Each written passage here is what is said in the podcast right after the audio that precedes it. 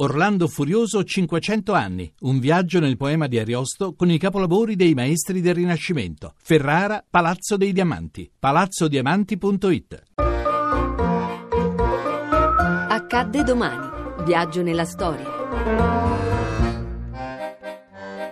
29 ottobre 1950 nasce Rino Gaetano.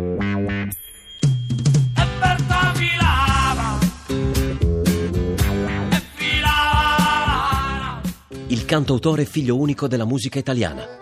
Calabrese di Crotone emigra a Roma con i suoi genitori dopo essere stato qualche anno in seminario, esperienza che gli permetterà di maturare al di fuori della famiglia, di scrivere in un quaderno centinaia di testi di canzoni e di esercitarsi come attore nel teatrino del collegio. A Roma incontra Antonello Venditti che lo porta alla HIT, l'etichetta indipendente per la quale incide il suo primo 45 giri, I Love You Marianna, con lo pseudonimo salgariano di Cammamuri, pensando addirittura di non essere abbastanza intonato. Perché secondo me l'Italia è uno dei paesi più divertenti del mondo. Guarda, li vedi in televisione, tutti quanti con i righini, tutti quanti i lustrini hanno, hanno i papillon, è presente Refice, no?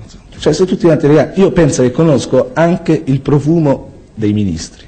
No, senti, qui non possiamo parlare dei ministri, dobbiamo parlare solo di canzoni. Sembrava un estroverso, ma era timido e riservato.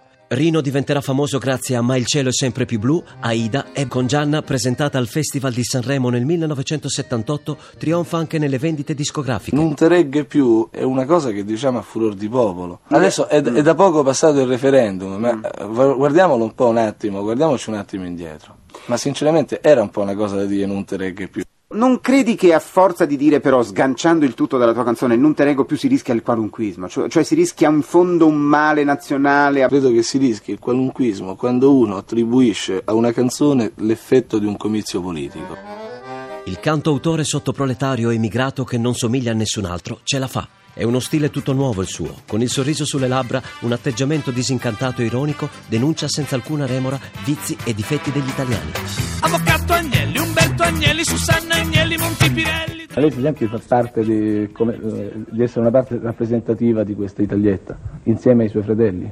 Beh, una parte sì, temo di sì. È Italietta, il concetto di Italietta, lei che ne pensa?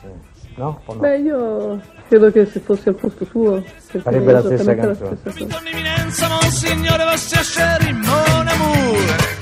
Ma il paradiso non poteva più attendere Salvatore Antonio Gaetano detto Rino. È il 2 giugno del 1981 e in una delle tante notti di veglia del cantautore lo ha preso per stanchezza e l'ha chiamata a sé con assoluta determinazione, dopo uno scontro con la sua auto. Gli artisti sono più cari agli dei. Il paradiso non poteva attendere e Rino, il suo cielo più blu, lo ha raggiunto troppo presto. A domani da Daniele Monachella, in redazione Alessandra Rauti, le ricerche sono di Mimmi Micocci, alla parte tecnica Alessandro Rosi, la regia è di Ludovico Suppa. Il podcast e lo streaming sono su radio1.rai.it.